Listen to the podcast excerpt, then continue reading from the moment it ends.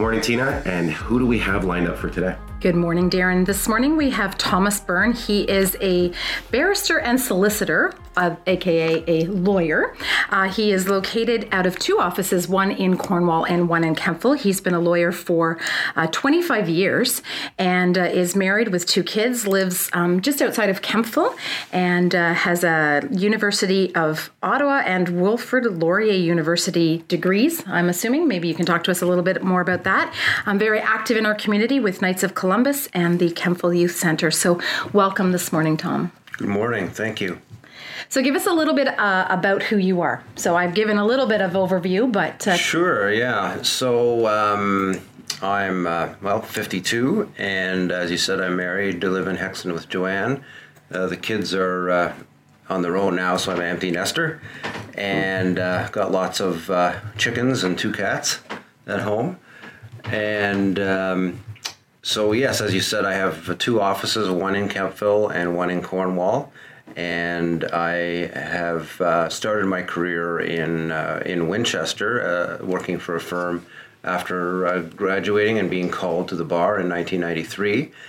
And I worked there for about six and a half years, and then I moved to a practice in Cornwall, where I eventually bought the practice of a lawyer named Barry Wilson, and uh, so the firm there now is under the trade name of Wilson Byrne. Um, Barry passed away a few years ago, and so I'm operating that myself. And uh, in 2005, I started a, a, practice in the Kemptville area out of my home in Heckston. Joanne, my wife, is a legal secretary, and she used to work for various other lawyers in Ottawa and around the area. And we decided that to save her the commute and the expense of that, and to make our home life better, she would she would work for me. And it was, in fact, her idea to have an office here huh. at the outset because it gave her a home job rather than traveling downtown. And uh, it worked out well, and uh, it coinc- coincided with uh, a, a, growth, a boom in, in Kemptville, and a lot of development in Kemptville. So uh, the business was there to be to uh, be taken, I guess, to get a piece of that action, and we did. And uh, then in 2014, I moved the office uh, downtown uh, to Prescott Street, where it is now. Okay. And I've been there for four years. Hmm. Now, what does your business specialize in? Your law firm specialize in? So, interesting question because I'm not allowed to say I'm a specialist in okay. anything because the Law Society you, regulates that word. What do you focus on? So, I focus. I, I focus on two big focuses. Would be divorces. Uh, family law is the more generic term uh, because that incorporates cases where people may not be married. and then real estate and other solicitors work, like pe- people doing uh, wills and powers of attorney, and, and then the estates when people pass on. And um, but I will say something that my family law professor told us at school: all law is family law, which you know really it's a mm-hmm. divorce law, and uh, in that um, we these issues come up whether it's in business or land deals or anything. Um, the spousal relationships or the end of spousal relationships often is a factor in the making of decisions and dealing with issues that come up. I suspect, like when you're thinking family law and you talk about, you know, family law and wills and estates. Well, realistically, that's still family, right? It certainly is. And, yeah. and real estate is still still that family component. Yes. So, what uh, if you could pick sort of a favorite piece of your of your job? Is there something specific that you're like, yeah, I really like to get into that, or you know, delve into those types of things? Is there something? Well, um, yes. Uh, lately, actually, I've had some interesting uh, real estate uh, problems, and uh, I guess I'm a history buff, so it doesn't relate directly to divorce law. But lately, there's been some sort of historical um, title issues that I've been dealing with, and uh, I enjoy poring over old documents, which are boring to most people. but it's it's uh, I'm like um, uh, well, you see people that are into cars, they like rebuilding their 57 Chevy. So I like looking at a uh, old land deed from 200 years ago because it relates to the history of North Grenville, and I, I get to see these old names that we see in our community resonating even to this day in some of the documents, and you realize how the, the flow of, of land has flown through the generations and through people's births, deaths, and divorces. Interesting. You know, one thing I like about you, Thomas, I, I saw it when you came to a presentation in front of the group uh, a few weeks back. you showed up and you had this book that was probably Yeah. the size of, a, of the yellow pages, right? That you're looking through. And uh, I, I love the fact that you're tactile, so you'll read a book rather than try to scan through digital copies of stuff. You like to get your hands on the book. I do, yeah. So I thought that was pretty fun to, exactly to it. see that, that nuance Yeah. about yourself, right? That's Yeah. neat. Yeah. Um, so what's I, I mean I, I asked what you um, you know what you like as far as that goes, but what is um, what do you love most about your career? What I love most about it, I guess, is being able to help help people, help individuals.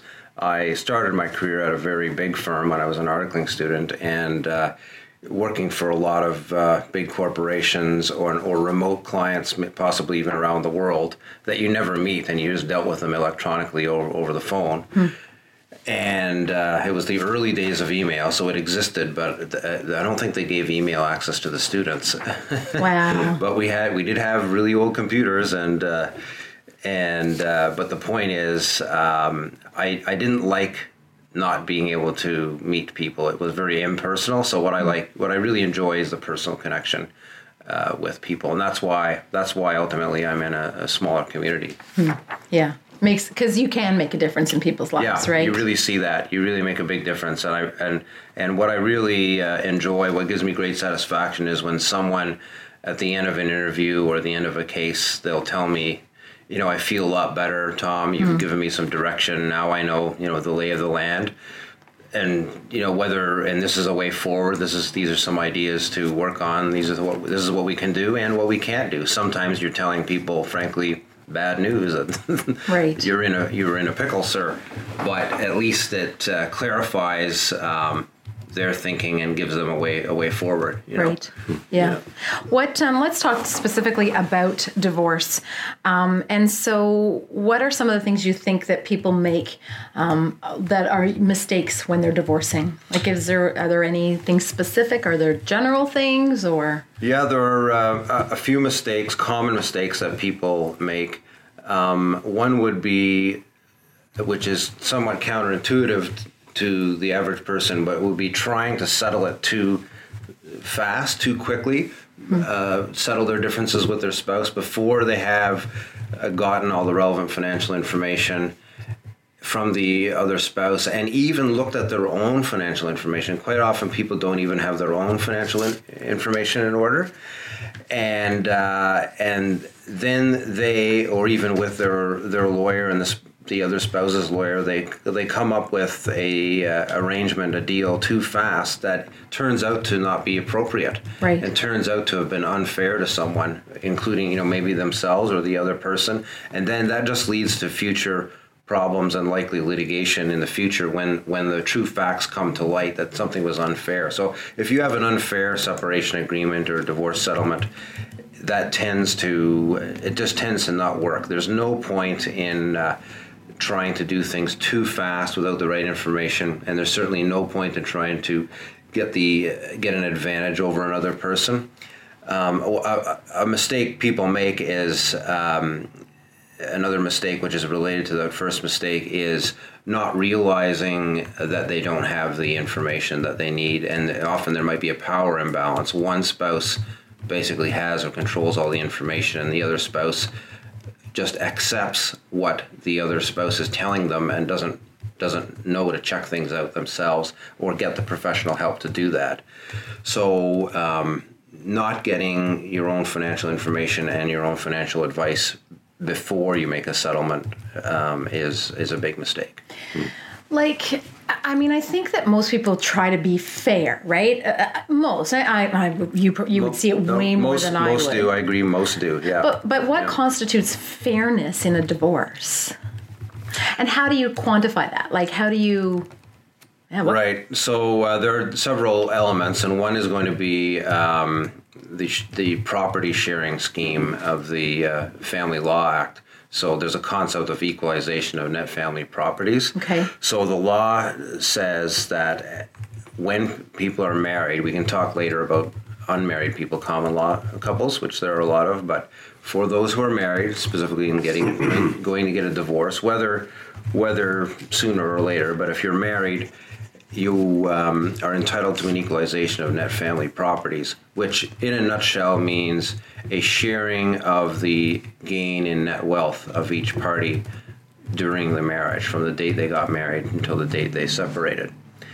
And and so that that's a formula in the law, and there are various tweaks and exceptions to it, um, such as you don't have to share property you inherited from a third party um, such often people's parents, um, and you don't have to share damages that you got from a personal injury settlement. For example, if you had a car crash and then you you get a settlement out of that. Um, these things may not have to be shared with your spouse in the settlement. So there are a few wrinkles to the equalization formula, but the how it's quantified is by applying that formula. The concept being that the theory of the law is that marriage is an equal partnership, and and so the gain in net wealth should be shared equally uh, throughout the marriage. And the good thing about that formula is the um, uh, that it saves the arguments that used to be the case 30 and more years ago about uh, the so much of the roles in the marriage and that one person contributed more financially and the other person did not and arguing about the value of that, and people used to argue about that uh, a lot more. And um, whether that's see that's legally fair, whether it's fair to the person, different clients have different views on that, subjective views, but that doesn't matter. It's generally speaking, unless there's some extreme circumstances, going to be a, a 50-50 sharing of the the gain in net wealth during the marriage. And the other aspects of a divorce settlement are um, if if it's indicated spousal support and if there are children child support and mm. so there are uh, there are legal guidelines that uh, we apply so there are formula that apply to the incomes of people basically and the length of the relationship to to help the lawyers decide uh, and to if necessary guide the court if it's going to court as to what what are the appropriate spousal support and child support payments. When you talk about those types of things, it seems pretty simple. 50-50. You went into the marriage with this, you come out of the marriage with the the the half of the net gain, right? So why do you why do you hear so much about these divorces or separations taking forever because nobody can settle on it? If the law says this, why is it so complicated and some of these divorces and separations go on for years. I don't understand that. Seems to me, here we go. Yeah, I would say that uh, actually it works quite well for. Um, I would say three quarters or even more more of the cases. I would say I would say only 10 or 20 percent of cases go on for years and years. But some reasons why would be um, I will say personal conduct or personal misconduct. Some people are just very hard to deal with and don't want to accept the realities of what might be, you know, a, fairly straightforward settlement. In other words, they want to fight you tooth and nail, and so you, if if someone wants to drag it out through the court for three or four years, frankly, it's pretty easy to do that if that's your strategy, and that is the strategy of some people to give their other spouse a hard time because it's a divorce is also a very emotional thing. Mm-hmm. Um, also, some people, sort of the converse of that or the reciprocal of that is uh, some people, um, they are not, um, they're not motivated against the other spouse, but they're too upset to deal with it themselves. So I have people, I've met people that have their head in their sand for, for years and years and they don't deal with a problem um, and I'll meet them, and they they haven't dealt. It's been years since they've separated. They come in to see me ten years later, and they finally want to wrap things up. Wow. And uh, well, it may be harder to get the information right now because they haven't done anything in ten years. It's sort of analogous to people who who haven't filed their income tax returns in 10 years or something like that and and uh, often they're the same people because then I have to say okay well now we have to get your ducks in a row first before we can even broach the the other side to to get a settlement. Right, because if you've had 10 years of gained assets, how do you determine what you had back 10 years ago? Right, right, and and parsing that out is it can be hard. Um, and uh, other reasons why in the in the in the cases that tend to drag out would be um, if people have uh, business arrangements, if they're owners of businesses, uh, valuing those businesses can be uh, difficult, and and um, and quite frankly, there will always be a range of values uh, provided uh, for a uh, for a business, and so. Um, if someone owns a business and the business valuator tells you that well it's worth uh, $800,000 and then the other party will get a business valuator and they might say well it's worth 1.2 million dollars Right. and then the the lawyers with their clients instructions decide whether they are we going to split the difference? How are we going to deal with this? Are we going to split the difference or are we going to hold fast to our theory and we want the decision to be based on that value? And so then you you have to make a practical decision and uh, hopefully a practical decision but not everyone does. Uh, and you look at how far apart the positions are and whether it is worth fighting uh, over that. And that's what i come down to with a client is here's where we are. This is will this is what it will cost to go forward from this. If we disagree and we can't split the difference to to determine who's right and who's wrong about this number do you want to do that? And so if if um, you know a difference of several hundred thousand dollars is you know objectively generally is worth arguing over. And so if the people aren't worried about getting a quick settlement then then they go to court and spend a couple of years in court arguing over that. And so that's why it can can take a while Can you settle? Sorry, Darren, I'm asking all the questions. That's I'm- okay. I hope you're not Yeah, no, like I'm- chomping at the I'm bit to get in. No, I'm, I'm, I'm enjoying this actually. I'm, I'm listening to it all. It's, it's great. Can you settle pieces of it? So, for instance, you know, in my business with with doing mortgages and and you know dealing in the that world, you know, sometimes I look at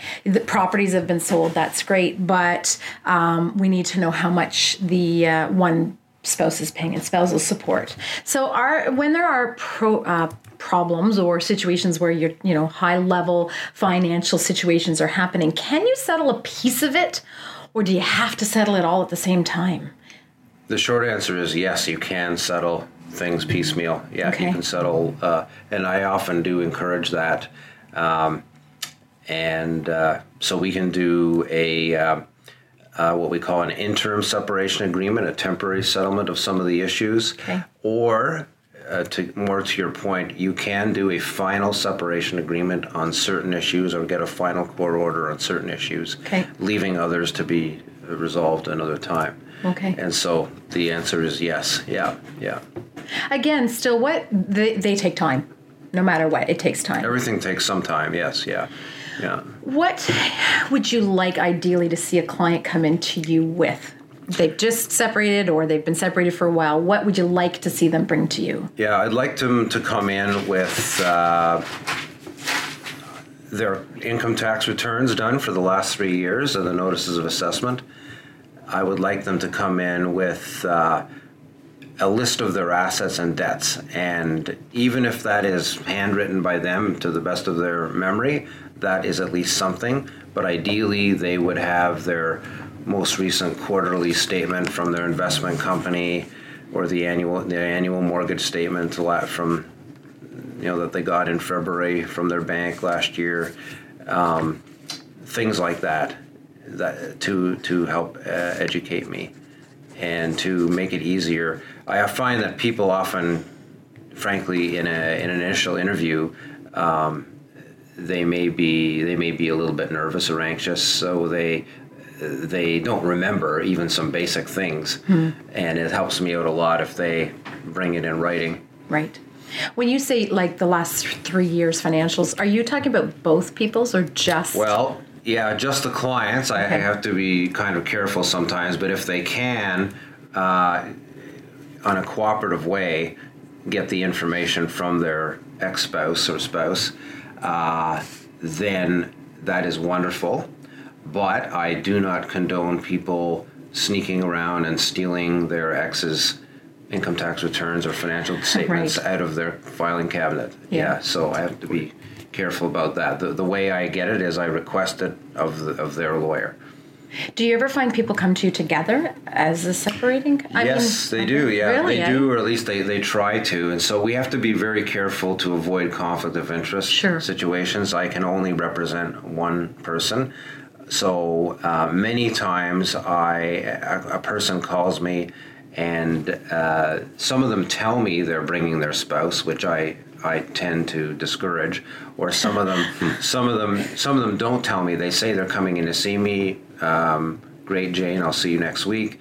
But then she comes in with her partner or soon-to-be ex-partner, even, and and that is not okay. Even when they seem to have a very cooperative uh, separation Yeah. and a plan for their divorce. Uh, uh, it's just for many professional reasons, it's just not okay. So, so uh, in limited circumstances, what I do sometimes uh, is I could meet people on a limited retainer um, to help them work out their issues, um, and then if we come to a plan together, they would separately each see independent lawyers to do the final implementation of that. Right.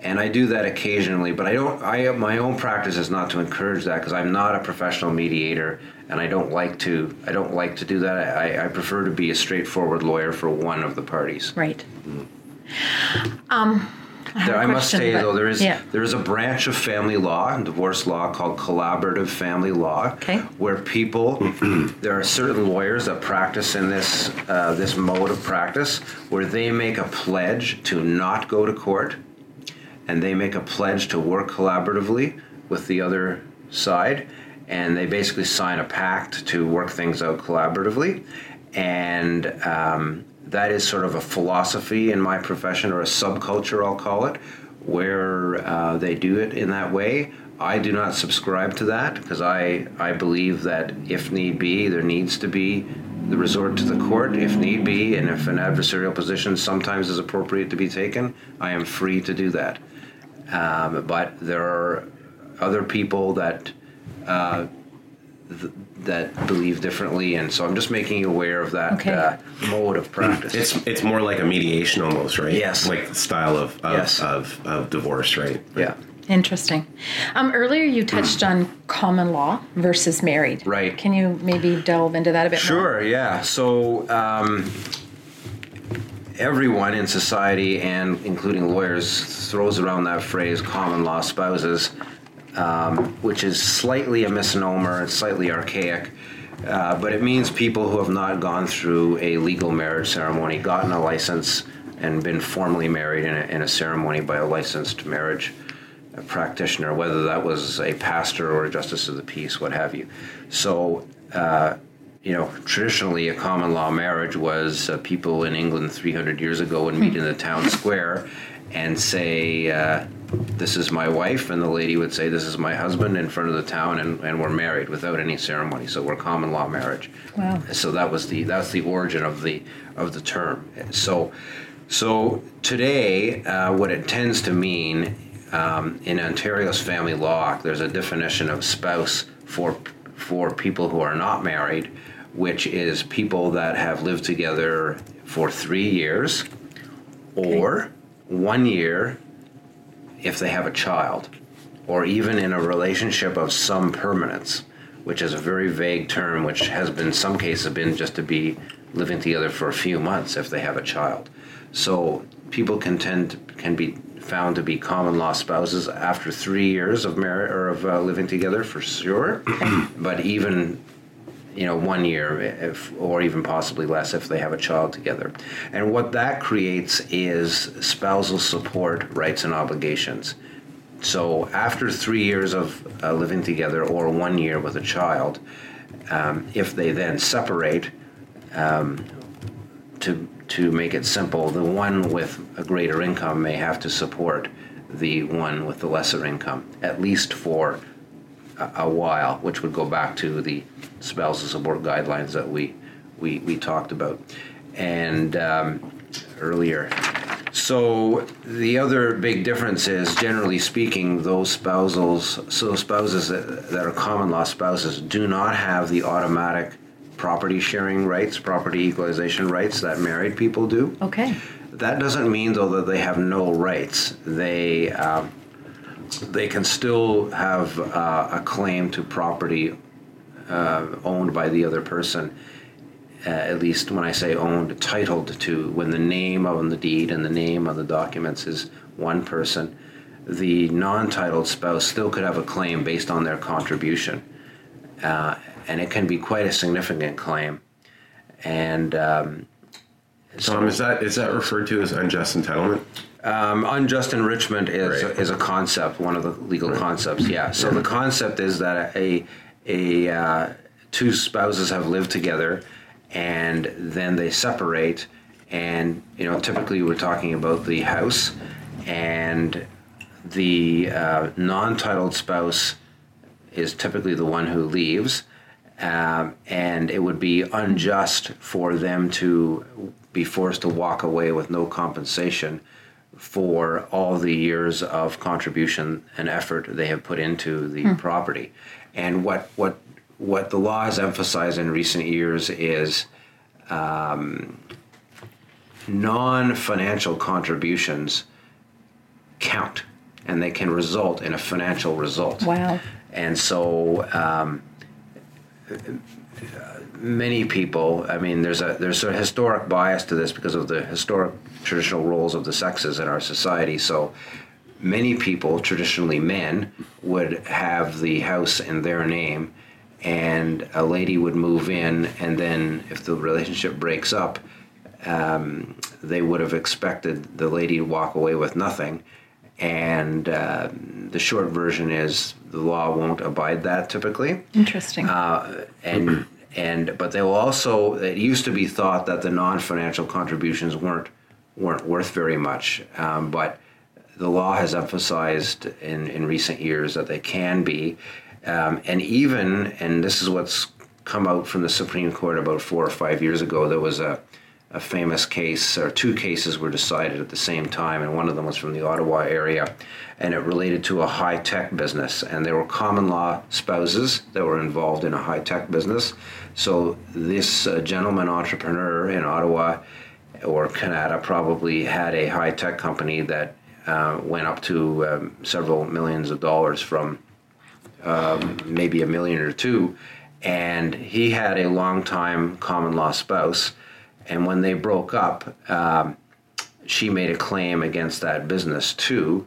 And the um, short version is although she didn't get half, as she would have had they been married, she got a substantial claim because she did all the uh, entertaining hosting for the business and you know for him and his business and the court viewed that her contributions did not just contribute to the home they they contributed to his business career too Right. and so now the burden the burden of is on the spouse claimant to prove it because they don't have the the marriage certificate to say I'm married, therefore I have a claim. They have to prove the claim, but the claim can be there. wow. Cool. Now, speaking of uh, um, assets and whatnot, there's I know sometimes I get clients asking me this question, which uh, is about um, exclusive uh, exclusive possession of, of the marital home. So Right. what they're asking me indirectly is, can I kick my spouse out? Right. Right. So can you speak a little bit about Sure, that? yeah. The, the law is very clear on that is that when people are married, and again, this only applies to legally married people, which is very problem, problematic for the common laws, but sticking with the uh, married people, uh, the law gives each married person the right to possession of the matrimonial home. So the short answer is you cannot just kick your spouse out. You can't do it, not lawfully. You need either an agreement or a court order. And I've seen uh, many cases where people, uh, they either by circumstance or by agreement share a matrimonial home during the divorce process for a year or two because they've uh, mutually agreed to live what we call separate and apart in the same house, Right. which can be done, and the law recognizes that. uh, as long as you're not, you know, carrying on your normal married life, you're living separate and apart. You need not have a physical separation to be separated in law. Um, so, um, if uh, I often get that question too, and and uh, you've got to come to an arrangement, an agreement that one person is going to move out, or you've got to go to court and get a court order. Are those easy to get?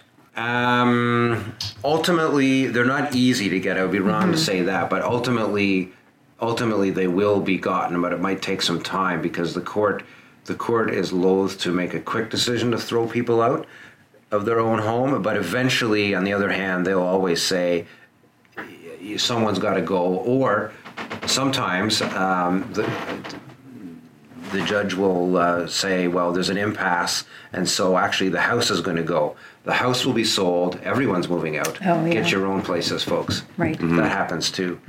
Yeah.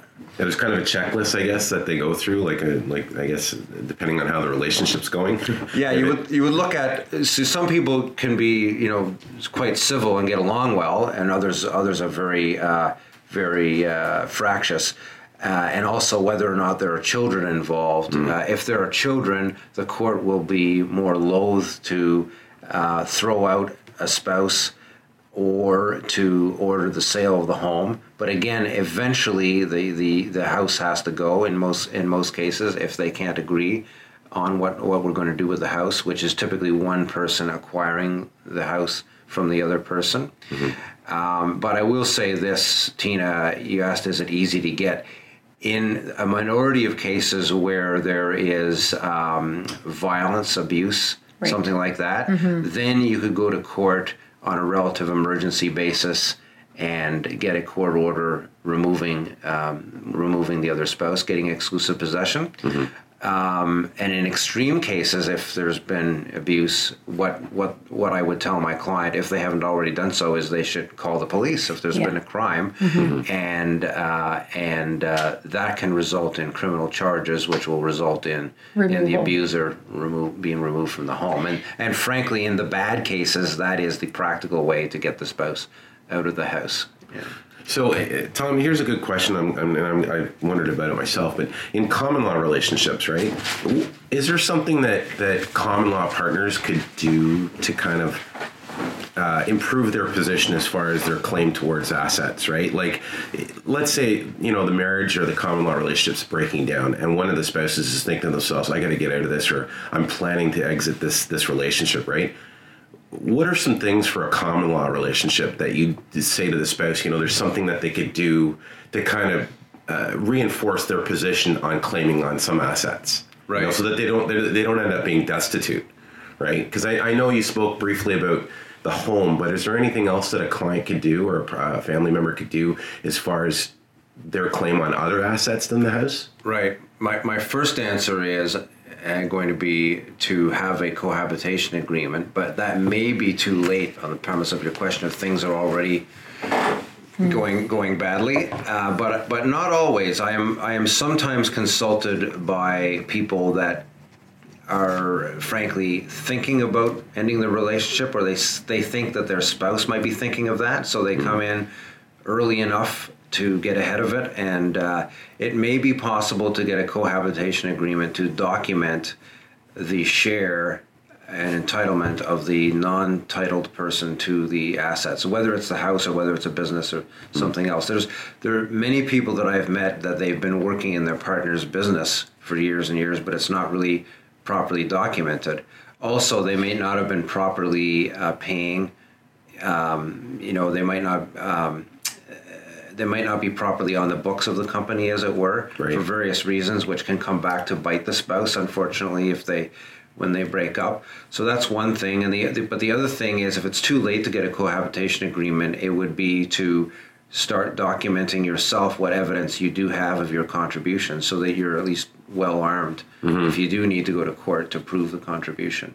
Yeah, no, that's a good that's a good point. You know that the person can actually start planning. I mean, planning their exit. I know it sounds kind of Crass. Premeditated, Premed- right? it That's is, what but I was at the thinking. same time, yeah. like Yeah. for people who are in cohabitate, like who are cohabitating, Yeah. who are not legally married, Mm-hmm. you know, if you're thinking about exiting, I think the the knee jerk reaction can probably work against them, like the way that the system's designed Yeah. right now. So a little bit of premeditation would probably help them a long Yeah. way if they it if can, they it did can that. help them. And and frankly, most people are uh, find it less crass, and it's it, they they can functionally do this if uh, if they are people that have been through a divorce previously.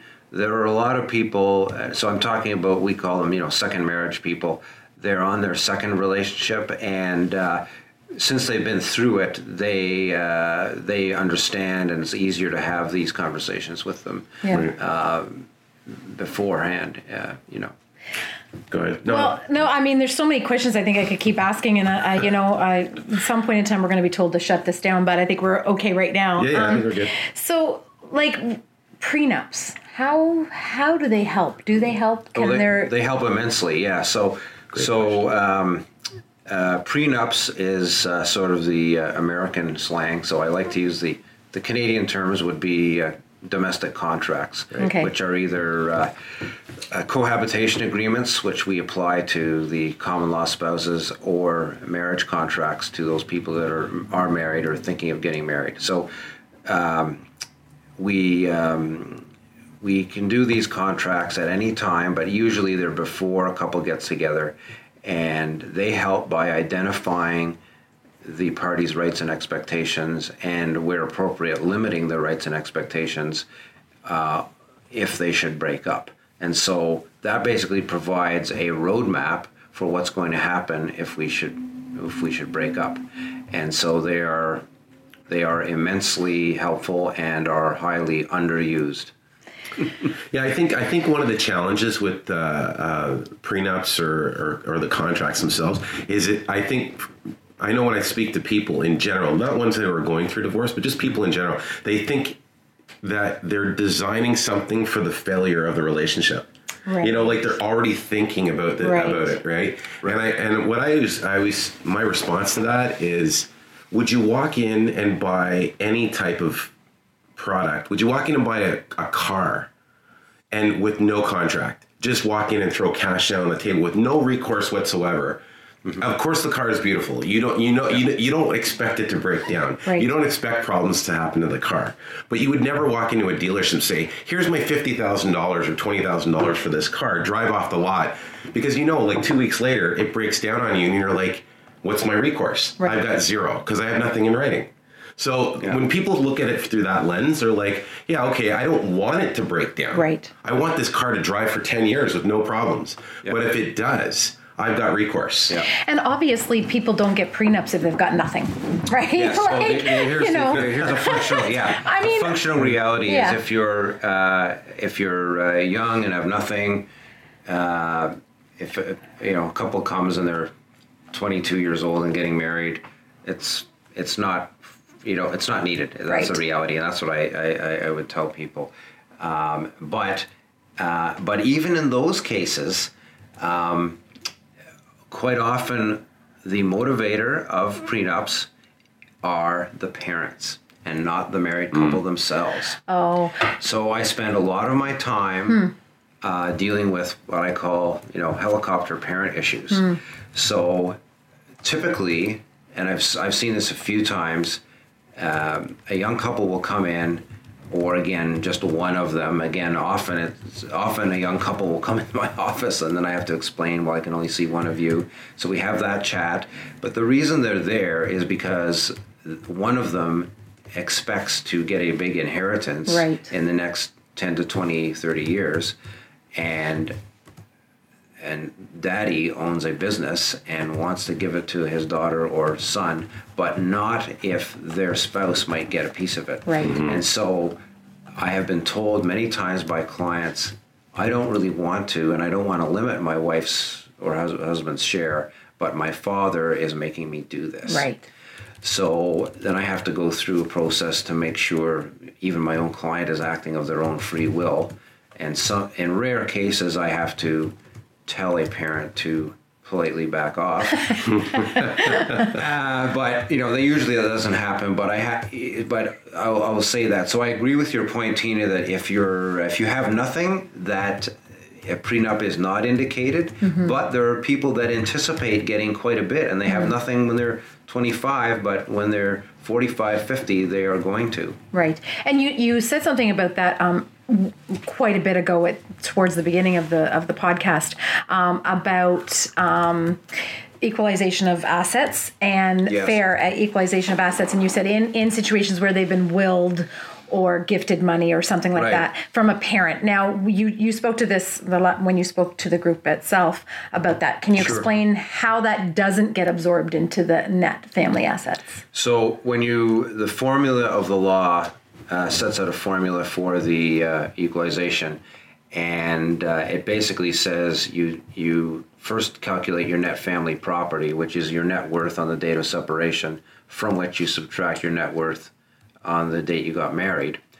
Um, um, but uh, from the top line, you can cut out or exempt a few things, and things think some examples off top of my head would be uh, gifts or inheritances from third parties, such as people's parents, uh, or uh, you know personal injury damages settlements, something like that. And so that's how that's how the law indicates that gets cut out. So they don't go in your net calculation, but um, and and that would include you know uh, that would include on the face of it shares in a business that was inherited or something like that. But um, the reason why I don't like to totally rely on that, uh, and I would indicate a, a prenup be done, is because what can tend to happen is people will take money uh, that they have uh, gained from some otherwise exempt way and they will put it into the matrimonial home, for example, and lose the exempt status from it. Okay. Or they will they will put it through accounts with their spouse, and so there. This ca- point is often litigated, and there are cases on both sides of it. If someone gets inherited money and then they put it in a joint account and then later transfer it out to buy some asset, buy a cottage, and then it gets bought and sold, and that gets put into something else. You may there is a provision in the law for what's called tracing of funds, and if you can trace the exempt money right through to the present day, even though it's gone through different forms, you may be able to maintain the exemption. Okay. But that can get hard to do, and it's so much easier to just have it in a prenup that this is all exempt to, to make it crystal clear. Right. It, it also the prenup also has the uh, the effect of um, governing or educating people's intentions and expectations so that they they know beforehand um, what might happen. Um, so prenups are not a guarantee that you will not have any squabbling if you get divorced, but they sure help. They sure help clarify things a lot. So, Darren, you were you were mentioning before you wouldn't buy a car without warranty. I, I would also use the analogy. I don't want my house to burn down tonight. I really, really don't. But I do pay my insurance company every In month case of. just in Yeah. case it happens. Yeah. It's a great, great And, analogy. uh, Yep. and uh, so that's that's what it is, you know. Uh, unfortunately, we are trained as lawyers. We are told when I go to seminars, uh, the doing of a prenup, unfortunately, can lead to the breakup of relationships Right. in approximately thirty percent of the time because it is not romantic. It is Right. not, as you were saying, Darren. It is not a conversation that people like to engage in because they think you are planning for failure or you know intending failure you're not and we as professionals know that but unfortunately it's just too emotional for some people to deal with and so it doesn't doesn't work out yeah. I yeah. have a client that's that had a prenup, and so when it came um, when it came to the division of of assets at the separation, we she was trying to get his name off the mortgage, and um, it was cut and dry. Uh, the lawyer or the lender did not require any separation agreement because it was cut and dry. Uh, however, there had been some debt that, uh, as part of the prenup, um, the the spouse was to pay, and has dug his heels in. And so now we're like, you know, we are months and months and months later after we thought everything was cut and dry, ready to go. Lender was quite happy with this prenup, and we're still not done. yeah well so yeah so the prenup is working i can tell in that example as it is designed it, it is uh, so on paper it's perfect, the- and that it makes the lender happy because it's clear what the financial obligation is of the of the spouses, and so your your client was you know able to make their own mortgage arrangements on that. But the trouble is the person isn't honoring their obligations, Right. And so you know then they have to like any contract, you then have to implement it and live up to it. So that's what you're arguing about in that in that case. So that there people will be people, and some people will not honor their obligations, and so there you are. Yeah. Yeah. Yep. Um, Do we have time for more questions or? Um, well, we're kind of wrapping up. We're getting close to about the 40 Yeah. minute mark. So, Yeah. yeah. So, just maybe one little question you sort of asked me to ask you. Um, what have you seen? What are the changes over the last 25 years that you've seen in your career regarding divorce? Sure. Um, the single biggest change I would see is the proportion of women with incomes that equal or exceed that of their male spouses. And so much lessening of uh, litigation or negotiation over spousal support because women are much more in the economy and have their own economic independence than they used to. And um, that will be one thing. And the other thing is the expectation, uh, the expectations. So uh, that marriage is forever. And although it, it, it was, there was divorce at the beginning of my career. so there's been divorce since 1968. So that hasn't So changed. That, that hasn't changed, but the, but the, but the, uh, but the, uh, I would say the making use of the divorce law, getting getting divorced. There's less stigma to it than there used to be, Hmm. and simply put, the millennials and younger don't think they don't think they don't think marriage is forever. I know. like like the uh, boomers and, and Gen Xers did so much, Mm-hmm. and and uh, although you know they too can get divorced and they do, uh, uh, it, it is more. Uh, frankly, I observe emotionally traumatic and significant for the older people than the younger people. Hmm. Younger people, Live in a disposable society. Mm, yeah, Sorry, very- that I'm not sounds- going down that road. I'm not going down it. You know what? Our I producer is very close to that that, that, that demographic. So no, and I, I on that happy note, yeah, yeah. You know, I, I mean, I've heard of people go like, "Oh, well, I'm getting married. Are you really wanting to get married? Oh, yeah. Well, if it doesn't work out, we'll just get divorced." That's right. And it's Yeah. that carefree Yeah. sort of whatever. Uh, Yeah, it's, a it's a totally different, different mindset. Yeah. Well, I Yeah. hope I hope it's not quite that disposable yet. Yeah. But, Well, but I, but what I, are I the know what you're saying. statistics? Like it, it is, yeah. Because and I think one of the things I noticed recently is I was look, I was reading through and trying to pick through some of the statistics that I've read I've Right. read in certain articles, and I, I think one of the challenges of in understanding the, the data and the analytics of it is that yes, the younger generations prior to the boomers are less inclined to be actually legally married. Okay. So so it's kind of hard to get a real number hmm. on the on the statistics of divorce now going forward because less and less people are doing that, right? Right. So Absolutely, yeah. yeah. So, but I'm, I'd, I'd be, I would probably, I would probably be very inclined to make a bet that it's still the same, the same number. Like even if you're taking Right. uh, divorcing clients and and common law who get separated. Um, I would think the statistics are probably almost the same, even though the legal documents aren't there. I don't know. That's that would be my my my opinion. Yeah. Right. Yeah. Because I mean, relationships are pretty much they.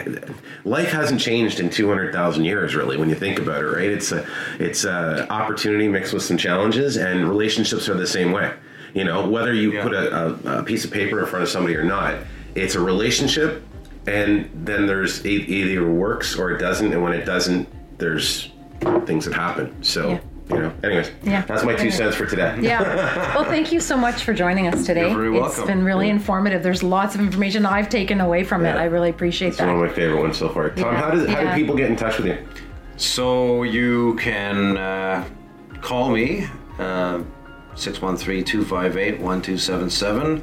My website is thomasmburnlawyer.ca and uh, the email link is there. And they could also get a hold of you through And DivorceNet. Through DivorceNet. yeah, Yeah. and you've got a blog up there as well that we that was that went up recently, and I think it was a little bit about prenups, right? So Yes. yeah, that was a really great article. I'm glad you expanded on that, and I think we'll wrap it up Yeah. from there, right, Tina? That's great. Yes. Great. Thanks, Tom, for being on the show. Thank You're very you. welcome. You've been listening to Clean Break, our weekly podcast on divorce. You can find this and other great advice from divorce professionals at divorcenet.ca, where we upload audio, video, and blog content every week.